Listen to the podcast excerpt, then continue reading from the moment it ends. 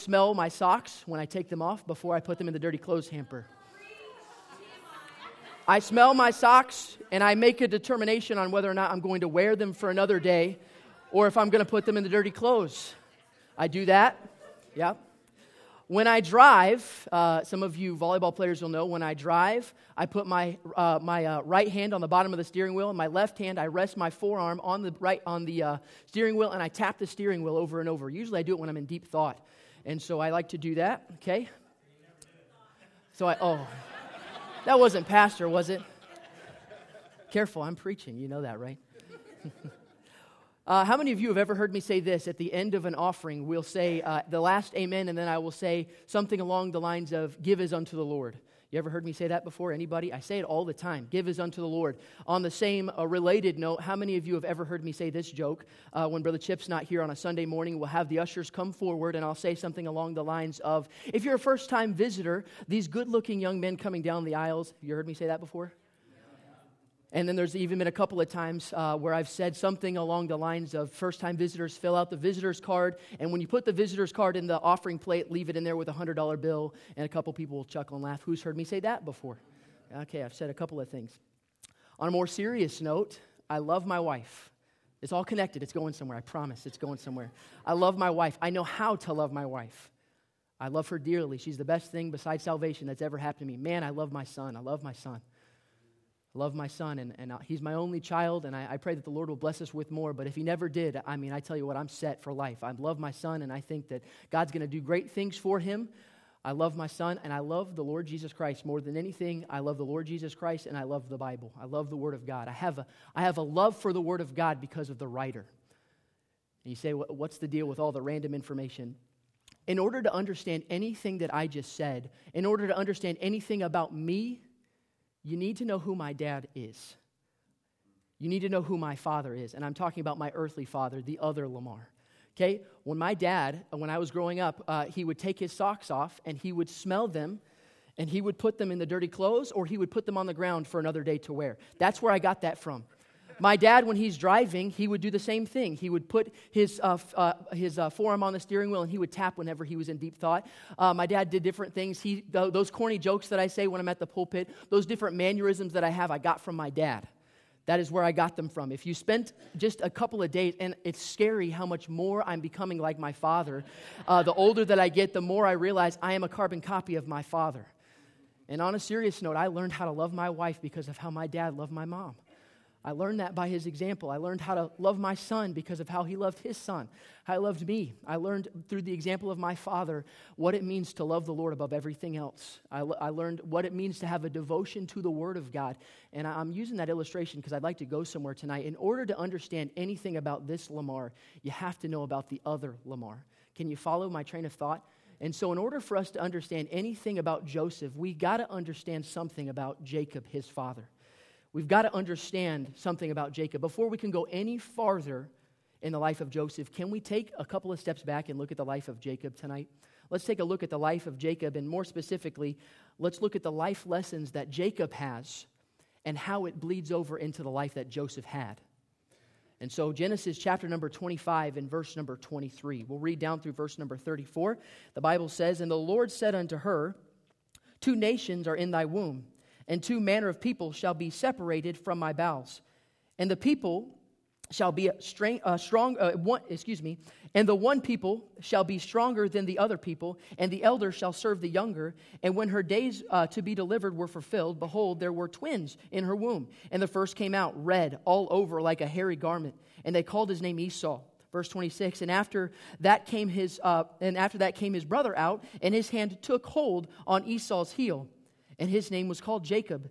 And Isaac was threescore years old when she bare them. Verse 27 And the boys grew, and Esau was a cunning hunter, and a man of, and a man of the field, and Jacob was a plain man, dwelling in tents. And Isaac loved Esau, but he did eat, uh, because he did eat of the venison, but Rebekah loved, uh, loved Jacob. And Jacob sought pottage, and Esau came from the field, and he was faint. And Esau said to Jacob, Feed me, I pray thee with the same red pottage, for I am faint. Therefore was his name called Edom. And Jacob said, Sell me this day thy birthright. And Esau said, Behold, I am at the point to die. And what, what, uh, and what profit shall this birthright do to me? And Jacob said, Swear to me this day. And he sware unto him, and he sold his birthright unto Jacob. Verse 34 Then Jacob gave Esau bread and pottage of lentils, and he did eat and drink, and rose up and went his way. Thus Esau despised his birthright. Tonight, for just a few minutes, I'd like us to preach on this subject in the life of Jacob. We can do this the easy way, or we can do this the hard way. We can do this the easy way, or we can do this the hard way. Let's say a word of prayer and we'll begin. Heavenly Father, I pray that you'd be with us tonight. You've already been with us through this study. So thankful for what you've taught me every single week as I study. You teach me something new that I need to work on, something new that I need to change in my life, Lord. And even in this week, especially this week, you've showed me some things that I need to change and take care of so that I can get back on track with following you and your sovereign hand in my life. Lord, I pray that you would help me as I preach. You'd calm my nerves. I pray that I'd speak slowly, that I'd speak clearly.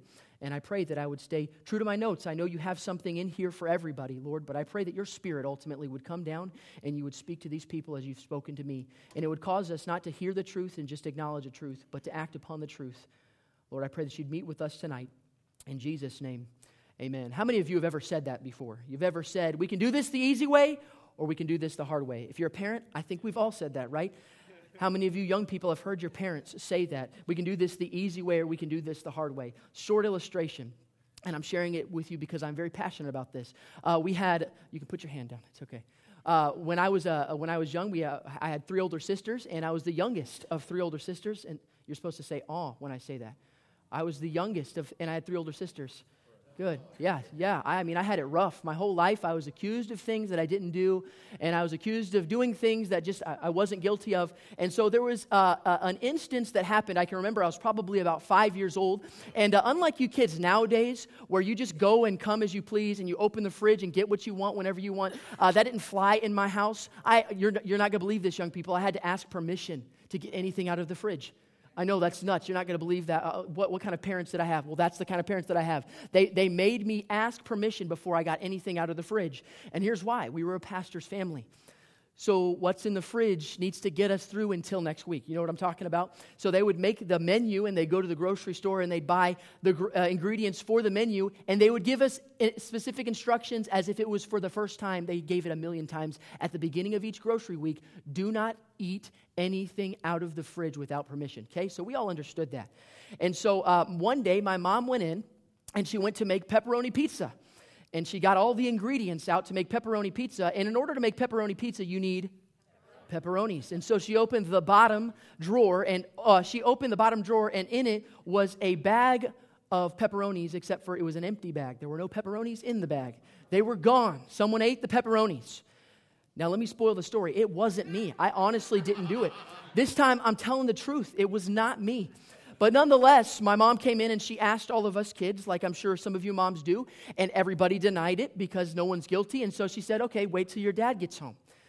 So my dad walked in, and my dad is a very much an authoritarian, and uh, so he came in. You've heard me give illustrations about how he spanked us and so forth. And so my dad did not like discipline, is what I'm trying to say. So he came in and he said, "Kids, we can do this the easy way, or we can do this the hard way."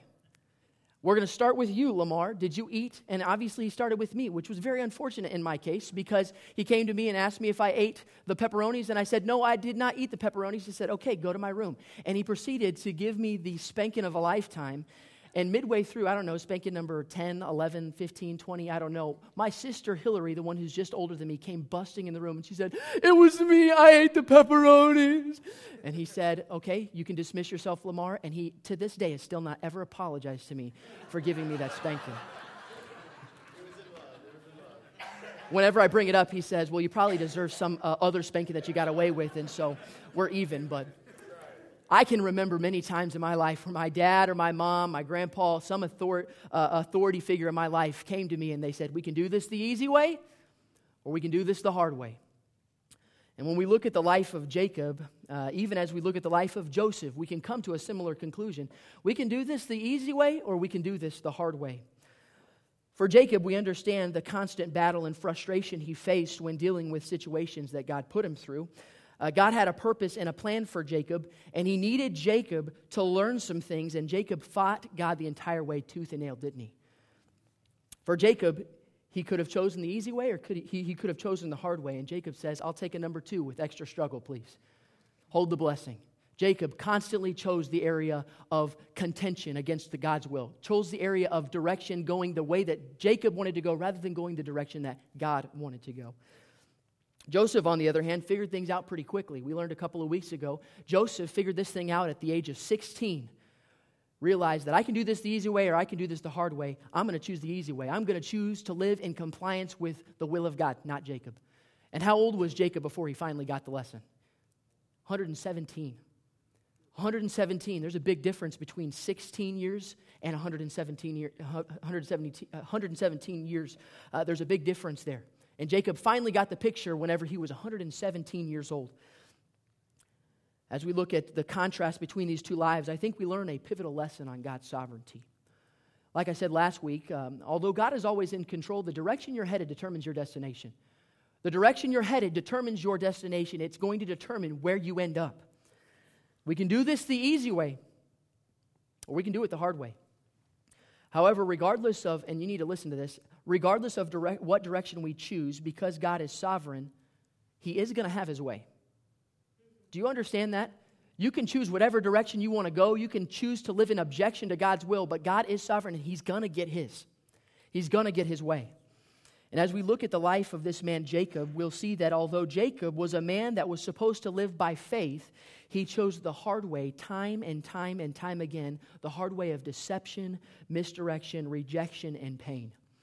And to add insult to injury, this wasn't a one time occurrence in the life of Jacob, was it? It was, it was a reoccurring issue, it was a pattern in the life of Jacob. The life of Jacob is an anomaly to me, and it's something that I can't really understand. And the reason that I can't understand the life of Jacob is because we know where Jacob ends up.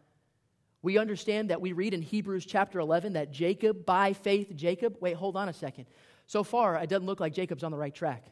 Jacob gets it figured out, but I, I don't understand how Jacob went from Genesis chapter number 25, Jacob, to, Genesis, or to Hebrews chapter number 11, Jacob. What happened? Why the contrast? How do we go from Genesis chapter number 25, Jacob, to Hebrews chapter number 11, Jacob? I'd like us to look at two things tonight. Don't get your hopes up because there's many things involved in those two points, but mainly two points tonight. I want us to look at four crises that jo- Jacob faced. Four crises in the life of Jacob that Jacob faced. The second thing we'll look at is the lessons we can learn from those crises. But bear with me, four things that we can learn, or excuse me, four crises in the life of Jacob. Four defining crises in Jacob's life that we need to see uh, as we read Jacob uh, in the beginning text, right off the bat, we see he's born into contention. He's got this twin brother named Esau. And the only commonality between the two is their parents because they were as different as different could be. Uh, Jacob, or excuse me, Esau was a hunter. He was a man's man. I'd like to picture him. Is Brother Erickson here? Okay, he's not. Oh, he is. Brother Erickson, stand up, Brother Erickson.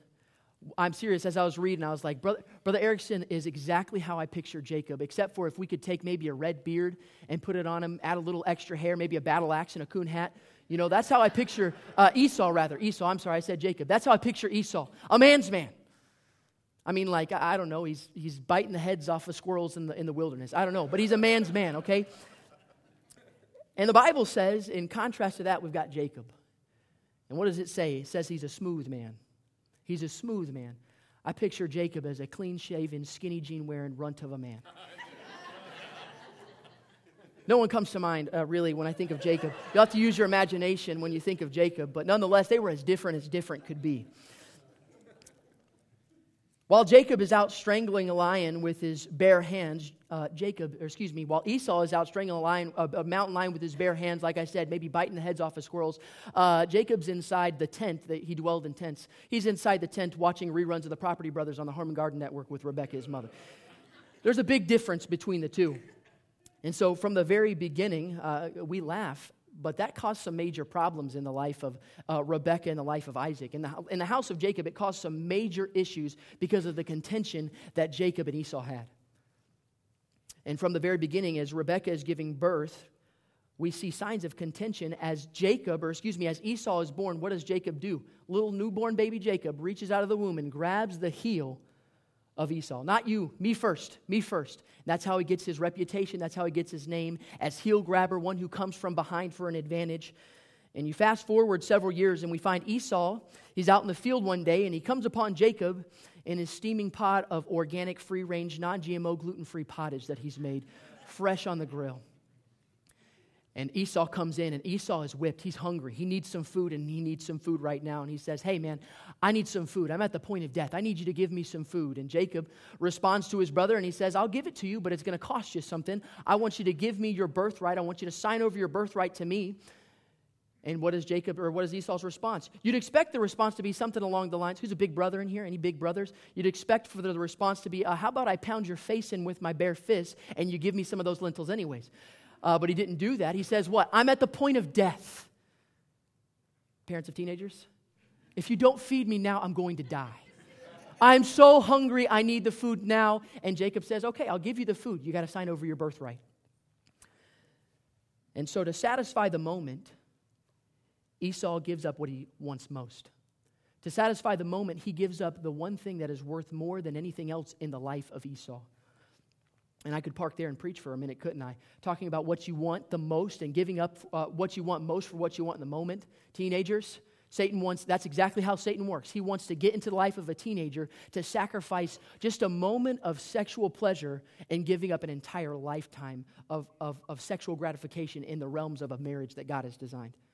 That's exactly how Satan works. Satan works in the life of young, a young married couple and begins to uh, stir contention, and they begin to go through other outlets and seek affirmation from other things and other places and other people that are not what God designed. And just for a moment, they want pleasure, and it messes them up what they want most. Sacrificing what they most want most, what is worth the most. Fast forward several years, and there we find Isaac on his deathbed, and he's blind. This takes place in the field. Fast forward several years, and Isaac is on his deathbed and he's blind. And Jacob comes into Isaac knowing that he's blind. And uh, Rebecca, um, excuse me, let me back up a little bit. Rebecca catches wind and she goes and she gets Jacob and she tells Jacob, if you're going to act, you need to act right now. And so he goes into his father, and we know the story. I talked about it a couple weeks ago, but he puts the skin of an animal upon himself, and he goes into his father, uh, Isaac, and uh, his father Isaac reaches around and begins to feel the, excuse me, begins to feel the fur, and he deceives his father into giving him the blessing. Deceives his father into giving him the blessing that was supposed to go to the eldest son. And so Esau catches word of his birthright being stolen from him, and he's not too happy about it, is he? We know the story. He's, he's livid, he's mad. He wants Jacob's head on a platter. And so Rebecca gets word of the, uh, the, uh, ups, uh, the fact that Esau is upset, so she goes to Jacob and she says, Jacob, you need to leave and you need to leave right now. You need to get out of Dodge. You need to go to your Uncle Laban's house and you need to leave and you need to leave right now. Jake, Esau's coming for your head. And so that's exactly what Jacob does. Jacob gets up and he rises up early in the morning and he goes and sets out to go to his uncle Laban's house. It's a 450 mile journey, and it takes 20 years before Jacob comes back to the house of, uh, the house of Isaac. 20 years. It's on this 450 mile long, 20 year long journey that Jacob encounters four major crises that God uses to destroy the flesh of Jacob and to build the faith of Jacob. The first crisis he faced is the crisis at Bethel the crises at Bethel. Look at Genesis chapter 28 with me. Genesis chapter number 28 and verse 13 it says, "And behold, the Lord stood above above it and said, I am the Lord God of Abraham thy father, and the uh, and the God of Isaac, and the land thereon thou liest, to thee will I give it." And to thy seed, and thy seed shall uh, be as the dust of the earth, and thou shalt spread abroad to the west, and to the east, and to the north, and to the south. And in thee and in thy seed shall all the families of the earth be blessed. And behold, I am with thee and will keep thee in all places whither thou goest, and will bring thee again into this land, for I will not leave thee until I have done that which I have spoken to thee of. Jacob makes this vow to God in, place, in this place called Bethel. It means the house of God. And Jacob says, God, if you'll come through for me, if you will deliver me, I will serve you. If you'll come and deliver me out of this difficult situation, I will serve you. And that sounds all well and good, but understand, and we talked about this a couple of weeks ago, that Jacob did that from a spirit of what can God do for me, not a spirit of I'm going to devote my life because of who God is. Do you understand the difference? He wanted a one way relationship with God based off what God could do for him, but not what he was supposed to do for God. Jacob wanted nothing to do with the relationship with God based off of who he was, but rather based off what he could do for Jacob.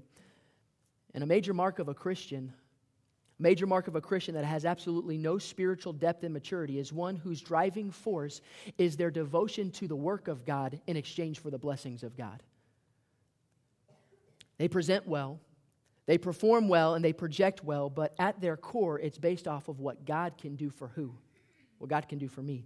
And that was Jacob at Bethel. Jacob was a materialist, and the vision of Jacob's prosperity, as it increased, the memory of Bethel decreased. It began to grow dimmer and dimmer and dimmer. The more Jacob prospered, the more he forgot about the promises he made to God at Bethel. The crises at Bethel. Not only that, secondly, we've got the crises at Peniel. The crises at Peniel. Can we read a large portion of Scripture? Is that okay? I want you to read with me in Genesis chapter number 32, verse number 1 through 12. And Jacob went on his way, and the angels of God met him. And when God saw them, he said, This is, uh, this is God's host. And he called the name of the place Mahanaim. And Jacob sent messengers before him to Esau his brother unto the land of Seir, the country of Edom. And he commanded them, saying, Thus shall ye speak unto my lord Esau. Thy servant Jacob saith thus, I have sojourned with Laban and stayed, with, uh, and stayed there until now. Verse 5 And I have oxen and asses, flocks and manservants and women servants, and I have sent to, uh, and I have sent to tell my Lord that I might find grace in thy sight. Verse 6 And the messengers returned to Jacob, saying, We came to thy brother Esau, and also he cometh to meet thee, and 400 men with him. Then Jacob was greatly afraid and distressed. And he divided the people that was with him, and the flocks and the herds and the camels, unto two bands, and said, If Esau come to the one company and smite it, then the other company which is left shall escape. And Jacob said, O God, uh, uh, O God of my father Abraham, and God of my father Isaac, the Lord which saidest unto me, Return unto thy country and thy kindred, and I will deal with thee. Verse 10 And I am not worthy of the least of all the mercies and of all the truth which thou hast uh, shown unto thy servant. For with my staff I passed over this, land, uh, this Jordan, and now I am become two bands. Deliver me, I pray thee, from the hand of my brother, from the hand of Esau, for I fear him, lest he will come and smite me, and the mother with the children. Verse number 12 and thou saidst, I will surely do thee, uh, do thee good, and make thy seed as the sands of the sea, which cannot be numbered for multitude. Skip down to verse number 24. It says, And Jacob was left alone, and there wrestled a man with him until the breaking of the day. And when he saw that he prevailed not against him, he touched the hollow of his thigh, and he hollow and the hollow of Jacob's thigh was out of joint, and he rest, uh, as he wrestled with him. And he said, Let me go, for the day breaketh. And he said, I will not let thee go, except thou bless me. Verse 27. And he said unto him, What is thy name? And he said, Jacob. And he said, Thy name shall be called no more Jacob, but Israel. For as a prince thou hast power with God and with men, and hast prevailed. And Jacob asked him and said, Tell me, I pray thee, thy name. And he said, Wherefore is it that, uh, that thou dost ask after my name? And he blessed him there, and Jacob called the name of the place Peniel, for I have seen God face to face, and my life is preserved. Jacob has got some serious things going for him. He's, he's now established. Uh, he's got wealth. He's got land of plenty. Uh, he's got a family. Uh, he's got respect amongst his countrymen. And so he decides to set out on his own and uh, separate from his uh, uncle Laban. And he goes out on his own, and as he's getting things started out on his own, word comes that Esau's coming and he wants his head on a platter. So Jacob, facing yet another crisis uh, where God brought him into this place of complete desperation, what does he do? Separates his family, separates his herdsmen, his cattle, his countrymen, uh, and he sends his family and his countrymen to the east side, and he separates them into two bands, and he goes to the west side. And here's what he hopes. It says so in the verse that Jacob coming from, or excuse me, Esau coming from the east, uh, east side would encounter his family and maybe have compassion. Maybe have some compassion on Jacob. What a coward. What a coward that you would, who, men, who would do that? Who would send their family to the front lines of those who are trying to do harm to your family in hopes that it will spare your life? That's what sin will do to you, make you do some crazy, dumb things. And so that's what Jacob does and uh, he's hiding away from the Lord, uh, hiding away from Esau, or yeah, Esau. And the angel of the Lord appears unto Jacob, and he gets in the octagon with the angel of the Lord. And this wrestling match ensues, and Jacob is wrestling all night long with the angel of the Lord. And the Bible says that the morning comes and the angel of the Lord is trying to leave, and Jacob grabs him and says, I won't let you go until you bless me. And I want you to notice the response of the angel of the Lord. What does he say to Jacob? He says, What's your name? What is thy name?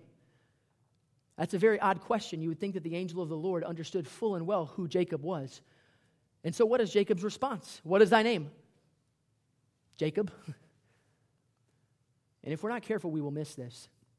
Because we understand that the angel of the Lord was on, on behalf of the Lord fighting there in the life of Jacob. He knew full and well who Jacob was.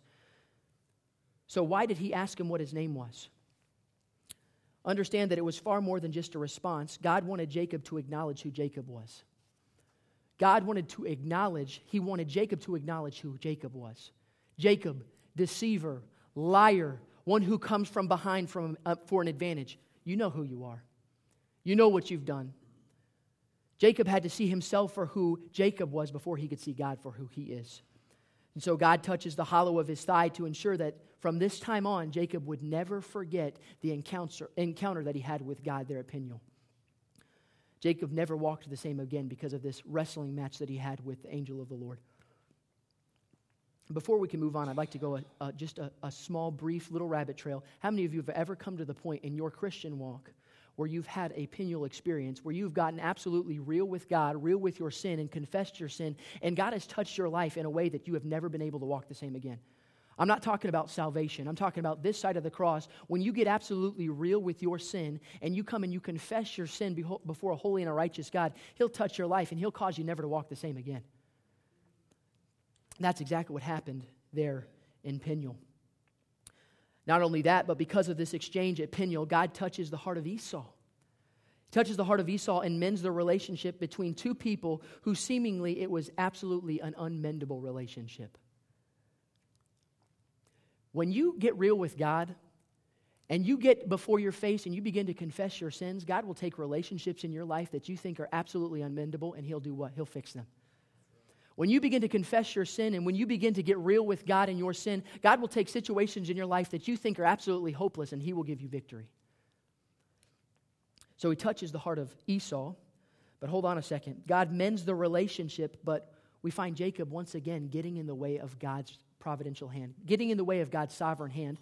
Uh, so Esau and Jacob, they make this bond. Things are amended and they make this bond. Jacob, I want you and your family and all that you have and all that you possess to come back with me to the land of Seir where I reside. And so they make this bond, they make this pact, and Jacob says, I will follow you to the land of Seir. And so Jacob, or excuse me, Esau separates. He goes back to his hometown in Seir. Where does Jacob go? That brings us to our third crises the crises at Bethel, the crises at Peniel, number three, the crises at Succoth.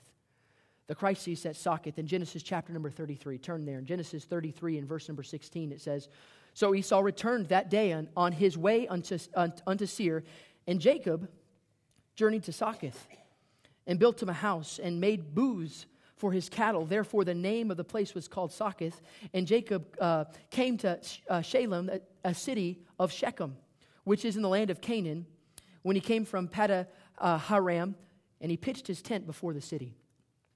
Rather than coming through on his commitment to Esau to go to the land of Seir, Jacob takes his family to the region of Succoth, more, more specifically, to, he resides in a town called Shechem.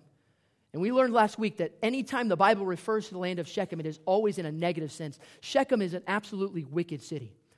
We talked a little bit about it last week, so I won't labor long. But they come into this land of Shechem, and, uh, and uh, Jacob's only daughter, Dinah, goes into the city. And the king of Shechem, his son, catches a glimpse of Dinah.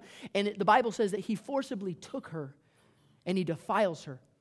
He takes and he rapes the daughter of Dinah, uh, uh, yeah, Dinah. He rapes the daughter of Jacob and performs this absolutely terrible sexual act on the daughter of Jacob. And uh, Esau, excuse me, Jacob's sons get word of what's taken place there in the land of Shechem, and they go in, and the Bible says that they abolish every man that's in the city of Shechem.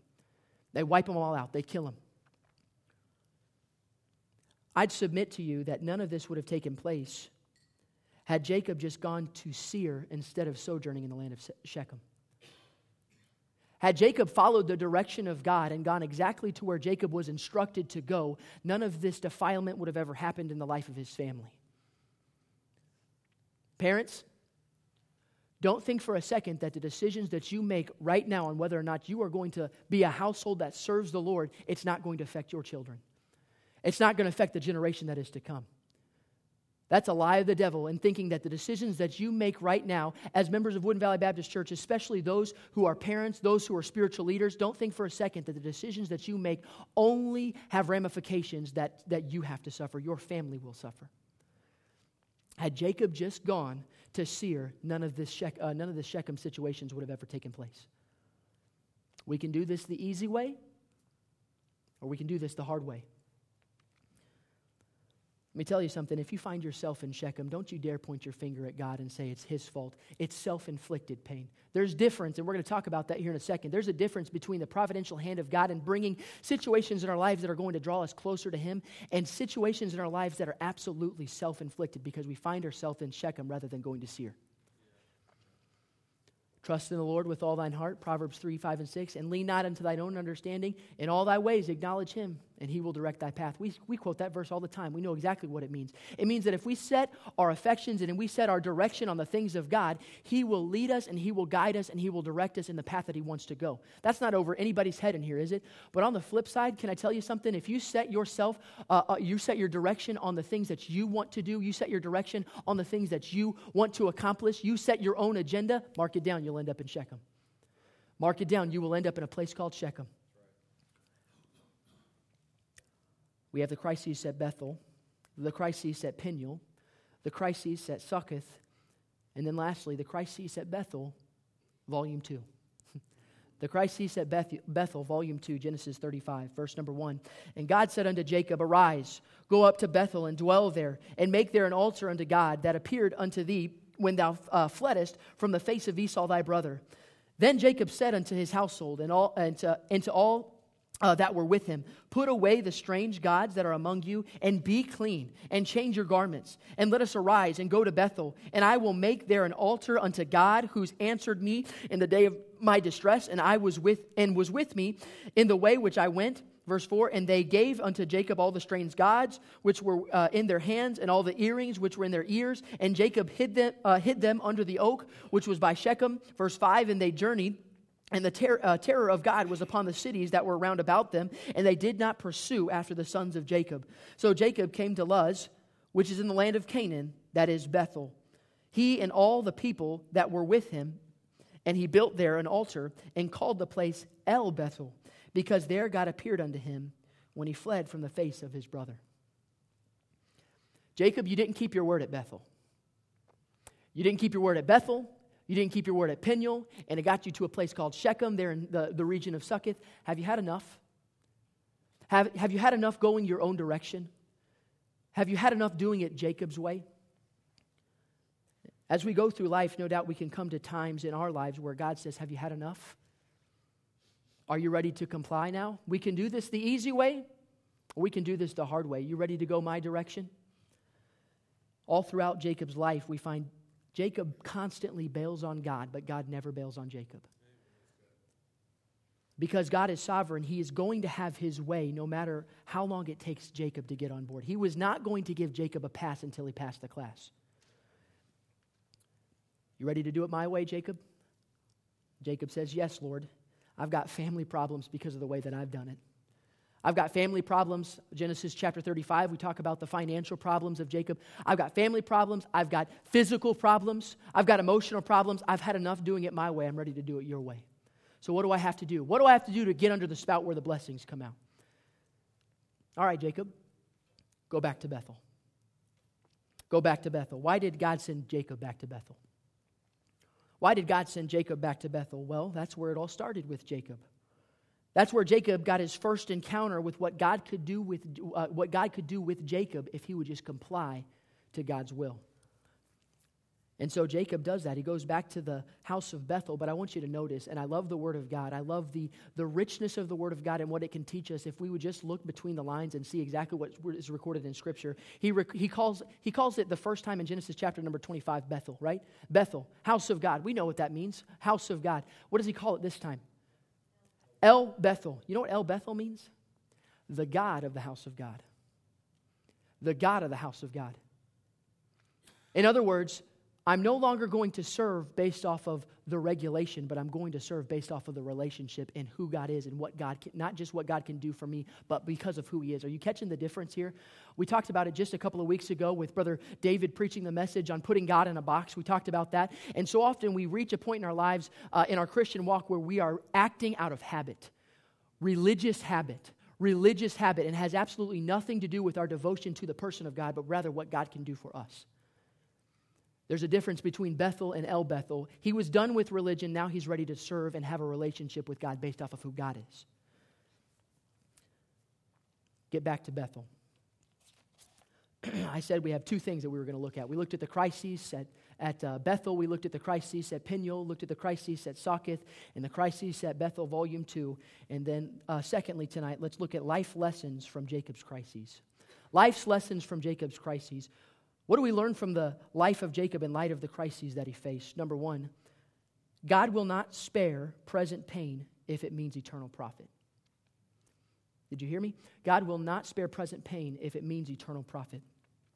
Jacob, I have a purpose for your life. I'm going to do some great things for you. I'm going to bring forth my Messiah through your lineage. Through your descendants, all the nations of the earth are going to be blessed. He had an agenda and a purpose and a plan. We can do this the easy way, or we can do this the hard way. In the life of Jacob, he was not willing to separate temporary pain for eternal profit. And I can tell you something right now it can become very easy for us to find ourselves complaining about the things that God brings us through when a lot of them are self inflicted. But nonetheless, He is not willing to deter from His plan. He's not willing to be a hands off God. He's promised never to leave us or forsake us, including in our time of, of, of, of butting up against His will, of butting up against His providential plan. But in those moments, just understand you cannot wait it out. A lot of us have that perception, don't we? If I can just wait out this trial, there's an end in sight. That's not the God we serve. God loves us too much to leave us where we are. And Jacob had to understand that God was not willing to sacrifice what God wanted most for what Jacob wanted in the moment. God will not separate present pain if it means eternal profit. Number two, God will persevere with us when we have given up on ourselves and on Him. I love that. God will persevere with us when we have given up on ourselves and given up on Him. We learned this lesson in the life of Jacob that uh, although there were times in Jacob's life where Jacob did not identify with God, God always identified with Jacob. At times, Jacob tried to run away from God, but no matter how hard he tried, he couldn't shake, he couldn't shake him. We read 17 times in the Old Testament, 17 times in the Old Testament, that either God refers to himself or people refer to uh, God as being the God of Abraham, the God of Isaac, the God of God of Jacob. Jacob deterred from God's plan and wanted to separate from the identity that he had in, in, God, but God never broke the fellowship with Jacob. God always identified with Jacob. God will persevere with us when we have given up on him and given up on our, our, ourselves. Philippians chapter 1, verse 6. I love this verse. Being confident of this very thing, that he which hath begun a good work in you will perform it unto the day of Jesus Christ. 1 Thessalonians 5:24 Faithful is he that cometh uh, that calleth you who also will do it. Over and over, Jacob wiped his hands of God, but God never wiped his hands of Jacob. And aren't you glad as we journey through life, there's many mistakes that we make, and there's many times we deter, deter from the plan of God, but God never wipes his hands of, uh, hands of us. He's always persevering alongside of us. He's not willing to sacrifice uh, temporary pain for eternal profit, but he's promised never to leave us or forsake us. We see that Jacob uh, that God will not, uh, in the life of Jacob, that God will not spare present pain if it means eternal profit. We see that God will persevere with us when we give up on ourselves and on Him. Thirdly, tonight, God's plan for your life does not include a Jacob experience. God's plan for your life tonight does not include a Jacob experience. I feel like we've allowed ourselves to have this morphed view of God that He's sitting on His throne and He's waiting for us to make some major mistakes so that He can send a crisis in our life to draw us closer to Him. I, I want to tell you, that's not the God we serve. That's not the God we serve. Yes, God is willing to do whatever means necessary to gain our attention, but what does the Bible say? He speaks in a still, small voice. He always speaks first in a still, small voice. He always prods our heart before he changes our life and our situations and our circumstances. God's intention for us is not to go through life constantly experiencing Jacob's situations. Wisdom comes through two avenues. Wisdom come th- comes through two avenues. One is by experience. One is by experience, simply put, the things that you do, the, the choices that you've made, the situations you've been a part of and you've been in. How many of you, in, at a younger time, just being transparent, how many of you have made some decisions you regret as a young, a, a young, uh, a young adult or maybe a teenager? How many of you have gained some experience and wisdom through those experiences? Yeah, we, we can laugh, and, and I can tell you some funny stories, but I can tell you some painful stories of some experience that I had that I wish I would not have had. Some situations that I put myself in, and I'm wiser now, but wisdom comes through another avenue. It comes through listening. And I'd much rather, I'd much rather come through, come to the, uh, come to wisdom through listening rather than experience. That is the opposite of what, what Satan teaches us. Satan understands that if any of us lack wisdom, we can ask of God that giveth to all men liberally and upbraideth not, and it shall be given him. Satan understands that he cannot withhold wisdom, but he will get us to buy into the lie that we must experience to gain wisdom. Just because it's there, let me just talk to the teenagers for a minute. Satan wants to convince young people, young teenagers, that you must go through your teenage and young adult years by experiencing the world in order to understand the world, and then you can always come back to God. That's what Satan wants you to believe. Satan doesn't want anybody to derail their Christian life and completely, at least that's not what he's going to portray to you. He wants it, to, he's going to speak in this kind of voice. Hey, you can go for a season and then you can always come back. You can go and experience these things, but you can always come back. Satan will do that in the life of a young family. Satan will do that in the life of this church. He wants us to buy into the lie that we must gain, uh, we must gain wisdom by experience. But listening is a beautiful thing. We can listen to the instructions of others who have been through difficult trials and circumstances. Young people, you ought to listen to your youth pastor. He's trying to tell you something that he's been through. You ought to listen to your pastor, Woodland Valley Baptist Church. He's trying to tell you of situations either he's been through or he's seen. I'm thankful that listening can come through another avenue, and that is through the Word of God. There's situations and circumstances like Jacob, like Joseph, like David, like Abraham, like Isaac, even New Testament. There's situations all in the Bible. We don't need to get any of our own. We need to follow the instruction manual. God wants us to gain wisdom, but He'd much rather us gain wisdom through the line of listening rather than experience. However, although God has a plan for your life, and although that life does not include a Jacob experience, He's going to get His.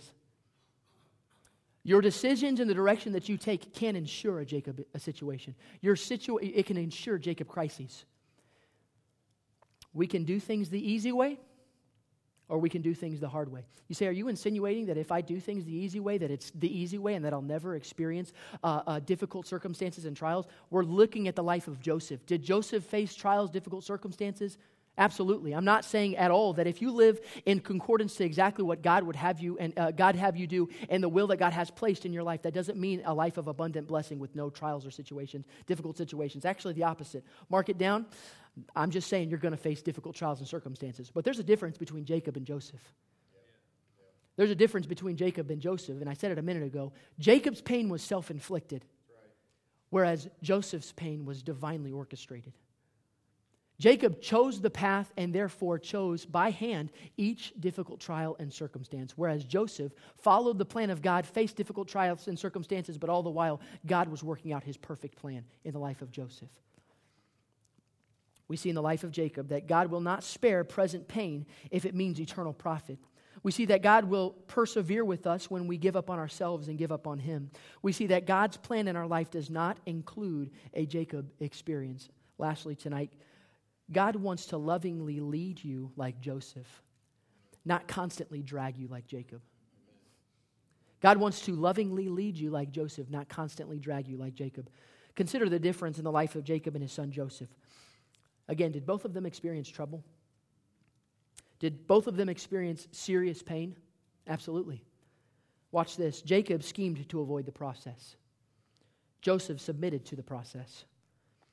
Jacob trusted in his own ability, whereas Joseph trusted in the ability of the one who created the trial in the first place. Did both of them receive a blessing from God? They did. They did receive a blessing from God. But notice the difference is that Jacob finally gets it at 117 years old, and he experiences a blessing from God, whereas Joseph, from the age of 16, lives a life of abundant blessing. I'm thankful that God can work in the life of anybody, no matter where they're at in life. And some of you are farther along than others. But truth be told, some of us are going to experience a blessing, but some of us have the, cho- the choice to be able to live a life of abundant blessing like Joseph did. And there's a vast difference. How many of you have been saved and you got saved later in life? How many of you wish that you could go back and get saved before? I mean, if you could take back the years that you spent in Egypt and you could go back and get saved at a young age, how many of you would, would do that? Absolutely. Let me ask this question How many of you that have been saved for a long time and you got saved at a young age would trade those early years in, uh, of your Christian walk and your Christian development for a little time in the world? Anybody? I don't think so. Uh, God has put us in the situation that He has put us in, and unfortunately, some of us are going to experience a blessing, but I'm thankful some of us get the opportunity to live a life of abundant blessing. We can do this the easy way, or we can do it the hard way. The same blessing that was bestowed on Jacob was bestowed on Joseph, but the difference is 101 years. Listen, Jacob wanted to rule, Joseph did rule. Jacob wanted the blessing, Joseph was blessed. And I'll close with this tonight. How many of us want a blessing from God? Every hand should be raised. How many of you want to live a life of abundant blessing or at least receive a blessing from God? Absolutely, all of us. Parents, let me ask this question. This will hit home. Maybe it won't hit home with anybody else, but since I've had a son, I understand full and well what I'm about to ask. How many of you want your children to experience a life of abundant blessing and knowing God? Oh, yeah. My biggest fear as a. Mm, my biggest fear as a father is to live a life in, in, in, in display to my children and not show them how real God is. Because if I don't show them how real God is, they might not get it. And I, I, know that now, but some of you who have younger or you have older kids, you know exactly what I'm talking about. You want more than anything to live a, uh, your life in a glass bowl and, and allow your children to see that God is absolutely real and they can experience a life of abundant blessing. And it is a fear of mine, as, as I'm sure it's a fear in the life of every parent, that you will live a life that will deter your kids from the working of God and that they will miss. God forbid they miss salvation, but even more than that, they would miss a life of abundant blessing. Notice this J- Jacob had 12 sons and a daughter. He had 12 sons and a daughter. How many, how many of them experienced a life of abundant blessing? One Joseph. Joseph experienced a life of abundant blessing. The other 11 or the other 12 didn't. Had Jacob submitted to the process at Bethel the first time, we very, uh, very possible that we could be re- uh, rereading a very different New Testament account of the tribes of Jacob. Maybe if Jacob would have submitted to the plan of God the first time at Bethel, it would have spared his other 12, 12 children. Choosing the hard way might mean that your kids never know God and miss out on his blessing. We can choose the easy way or we can choose the hard way. If we want the product of Joseph, we must follow the process of Joseph. We're going to talk about that in a couple of weeks. What's the process of Joseph? But simply put, just we know the process of Joseph. When we get into gear and we follow the plan of God. It doesn't mean that we're not going to live a life of difficult trials and circumstances, but when we live in full subjection, submitted to the plan of God, the sovereign hand of God will guide us and He will lead us in the direction that He wants us to go. That's how we follow the Joseph process. You want to follow the Jacob process? We can do it the hard way. But God's, God's will and his intention for our life is not to include a Jacob experience. He'd rather us experience a life of abundant blessing. How do we do that? Submit to his will. We read it earlier, Proverbs 3, 5, and 6. I'll close with this Trust in the Lord with all thine heart, and lean not into thine own understanding. In all thy ways acknowledge him, he will direct thy path. We can choose the easy way, or we can choose the hard way. Let's pray. Heavenly Father, thank you for this day, for your many blessings.